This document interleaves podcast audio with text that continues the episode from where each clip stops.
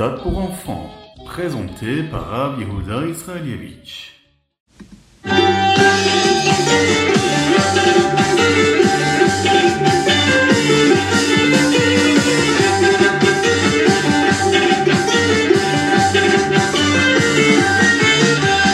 Yud Kislev, c'est une date très importante et qui concerne le Admour Tsaï, dont nous avons parlé déjà hier. Après être devenu rabbi, il décida de déménager à Lubavitch. À cette époque, les chassidim avaient l'habitude, une coutume de donner de l'argent aux rabbis, une coutume qui s'appelle le Mahamad. Avant le déménagement à Lubavitch, les chassidim ont donc donné une somme assez importante de ce Mahamad-là. Au lieu de l'utiliser pour lui-même, une fois arrivé à Lubavitch, le Admor Saï va décider de donner cet argent à la Tzedaka. Il va créer un groupe de trois personnes pour distribuer cet argent aux pauvres. Il écrivit une lettre à un des parents pour lui expliquer comment il avait pu donner une somme aussi importante, 3000 ou 4000 roubles, à des juifs en Eretz Israël. De nombreuses années plus tard, le fils de cet homme trouva la lettre. Il était très contrarié euh, contre le Admoraim Saï car il sentait euh, que quelque chose de négatif s'était produit. Il modifia très soigneusement les chiffres de la lettre pour dire 103 000 ou 104 000 roubles. Puis, il montra la lettre au gouvernement. Il leur expliqua que le Admoraim Saï devait prévoir de se rebeller contre le gouvernement. C'est pour cela qu'il avait collecté autant d'argent. Il envoyait de l'argent au gouvernement turc, qui à l'époque gouvernait en Eretz Israël, et qui était un ennemi des Russes à l'époque.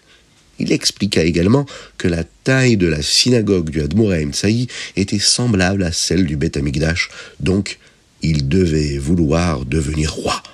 C'était bien sûr une accusation qui était non fondée, mais voilà, le Admoraim Tsaï va donc être emmené en prison. Mais lorsqu'il arriva là-bas, on va le traiter avec beaucoup de respect.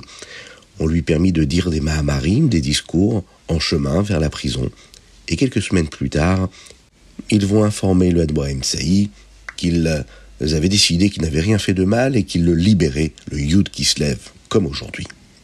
De manière similaire à ce que nous savons hein, sur le Yud tête qui se lève, lorsque le Admoraim Saï était en prison, c'est à cause d'un kitroug, c'est-à-dire une accusation dans le ciel contre la chassidoute du Admoraim Saï lorsqu'il fut libéré de prison, c'est parce que dans le ciel aussi on décida que la chassidoute du Admoraim Tsaï devait être diffusée. C'est pourquoi, le jour du Yud qui se lève, on appelle ça Chag Ageoula du Admour Tsaï. Il vécut encore un an après cela. Et l'année suivante, le tête qui se lève à l'âge de 54 ans, il va retourner chez Hachem. Au début, ce Chag cette fête-là, n'était pas autant célébrée, car la Istalkut, c'est-à-dire cette date-là où le Admor Saï était euh, parti chez Dieu, se produisait l'année suivante. Mais maintenant, nous pouvons célébrer comme il faut le Yud qui se lève comme un grand Yom Tov, une grande célébration.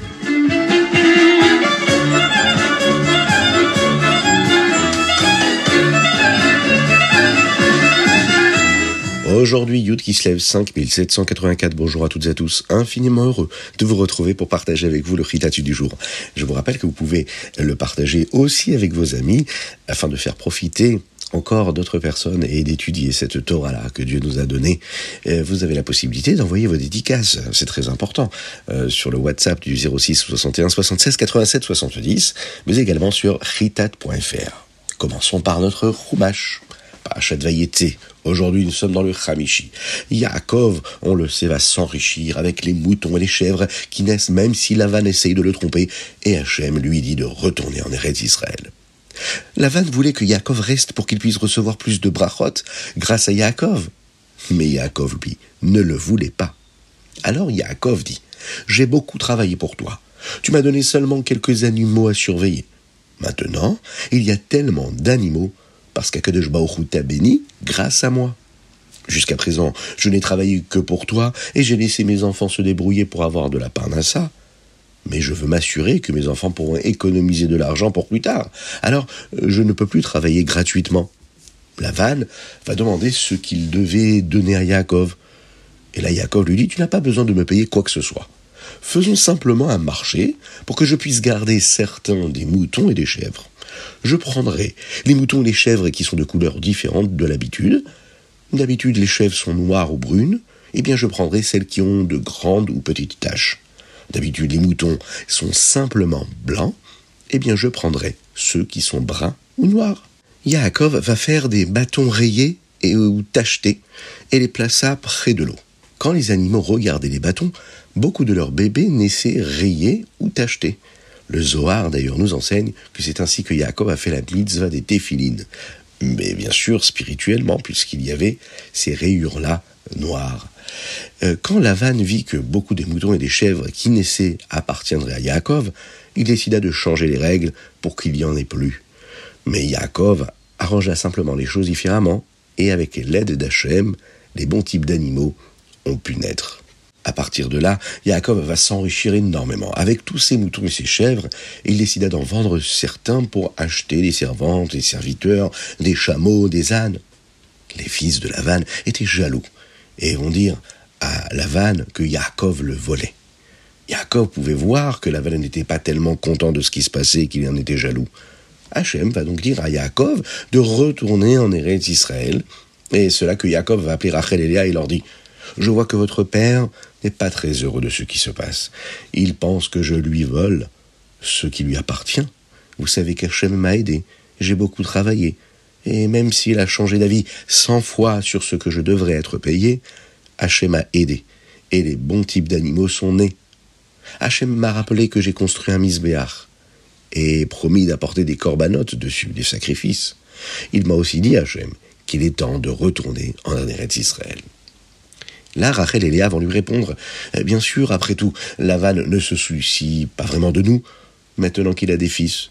Au lieu de te donner de l'argent euh, quand nous nous sommes mariés, il t'a fait travailler pour qu'on puisse se marier avec toi. Et puis, au lieu de te payer pour ton travail, il t'a seulement laissé avoir les animaux pour lesquels tu as travaillé. La seule chose qui nous appartient, à nous et à nos enfants, c'est ce qu'Hachem nous a donné et c'est que ce que toi tu as gagné grâce à Hachem. Fais donc ce qu'Hachem veut de toi.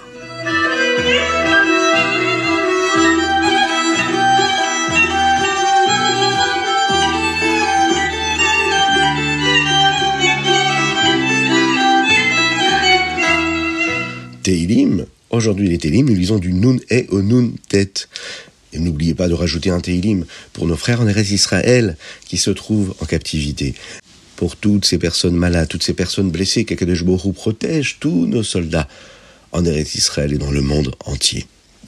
Il y a de nombreuses façons de diviser les Teilim. Il est divisé en cinq euh, livres comme les cinq Rumashim. Il est également divisé en sept parties pour chaque jour de la semaine. Lorsque nous disons le chitat chaque jour, nous le disons de la manière dont il est divisé pour chaque jour du mois. En temps de trouble, les Rébéim disaient plus de Teilim que d'habitude. Ils disaient également les Teilim de la manière dont ils étaient divisés pour les jours de la semaine. Le rabbi Shneor Zalman de Liadi, le Admor Azaken ainsi que le rabbi Yosef Yitzhak furent tous deux libérés de prison un mardi. Et comme ils étaient en prison, ils disaient les Teilim pour le mardi de la semaine, de la manière dont il était divisé pour la semaine. Dans cette section, il y a un chapitre, le Nun E, qui contient ce verset-là Pada Shalom nafshi. Hachem a libéré mon âme en paix. Au moment où ils furent libérés de prison, il disait ce verset. Le Hadmor Saïd, dont nous fêtons aujourd'hui le Chag Agioula, dit aussi ce verset-là quand il sortit de prison, même s'il ne fut pas libéré un mardi. Sa Géoula, sa libération eut lieu le Yud qui se lève, et le premier chapitre pour le Yom Yud d'aujourd'hui hein, contient les mots Pada, Beshalom, Nafshi.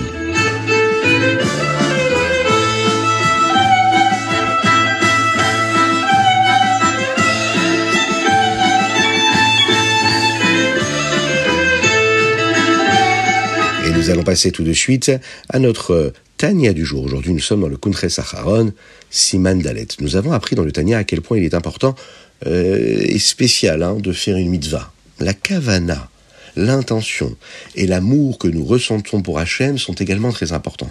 Mais il n'y a pas comme l'action concrète. Faire la mitzvah. Cela vaut aussi bien lorsque nous faisons une mitzvah ou même lorsque nous apprenons comment faire une mitzvah. Mais qu'en est-il de l'apprentissage des halachot sur ces mitzvot-là? Les lois qui concernent comment faire la mitzvah Parfois, il y a des mitzvot que nous étudions à travers l'alaha qui ne vont jamais se produire. Est-ce aussi euh, considéré comme une mitzvah?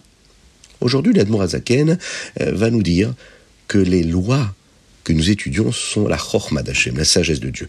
Peu importe si la concerne quelque chose qui se produira ou non, c'est quand même de la sagesse de Dieu. Et nous ne pouvons pas obtenir ces forces si spéciales simplement en ayant la kavana, en ayant une intention et en nous sentant proches d'Hachem. Nous devons effectivement, bien sûr, accomplir toutes les mitzvot que Kadosh Baruch nous a données.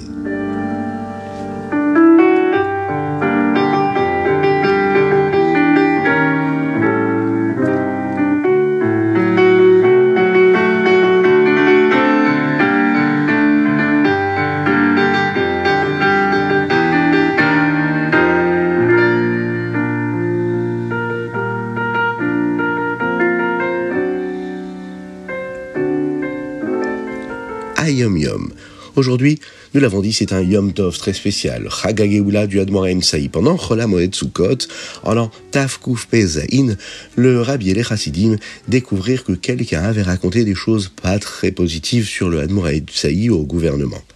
Quelques jours après Simchat Torah, le lendemain de Shabbat Bereshit, c'était un dimanche 28 Tishri, la police vint à Lubavitch pour emmener le rabbi en prison. En chemin, ils vont s'arrêter à Dobromisl et à Liozna, où le Admoraim Tsaï va dire des Mahamarim, des discours chassidiques. Puis, ils vont l'emmener à Vitebsk, où ils le gardèrent en prison. Il resta en prison jusqu'à dimanche hein, de Parashat Vaishlach, Yud Kislev, comme aujourd'hui.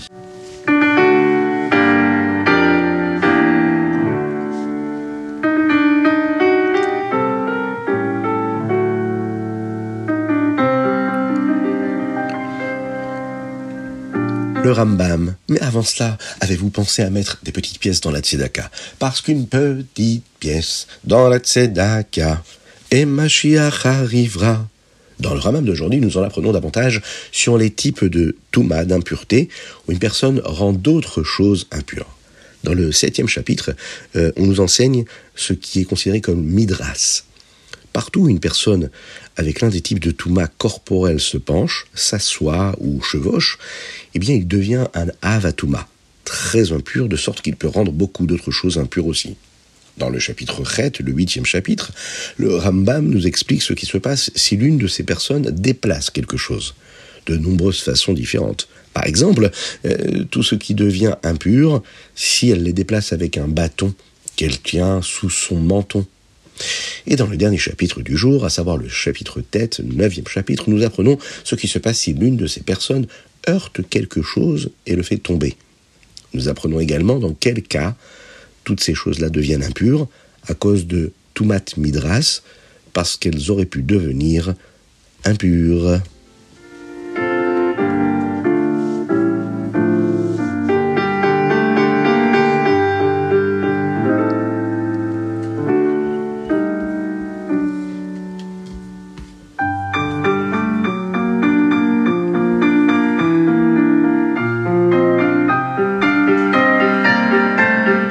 C'était le Ritat du jour. J'espère que vous avez passé un bon moment. Je vous invite à le partager avec vos amis, à l'écouter, à le diffuser autant que possible. Je vous souhaite de passer une excellente journée. Que Dieu vous bénisse et qu'il vous protège, qu'il vous inonde euh, de lumière et qu'il fasse disparaître l'obscurité de ce monde-là, qu'il nous envoie le Mashiach, qu'il envoie la joie et la gaieté sur tous les visages de chacune et chacun d'entre vous. Kakadosh Baoru vous bénisse comme il se doit. N'oubliez pas d'envoyer vos dédicaces sur chitat.fr.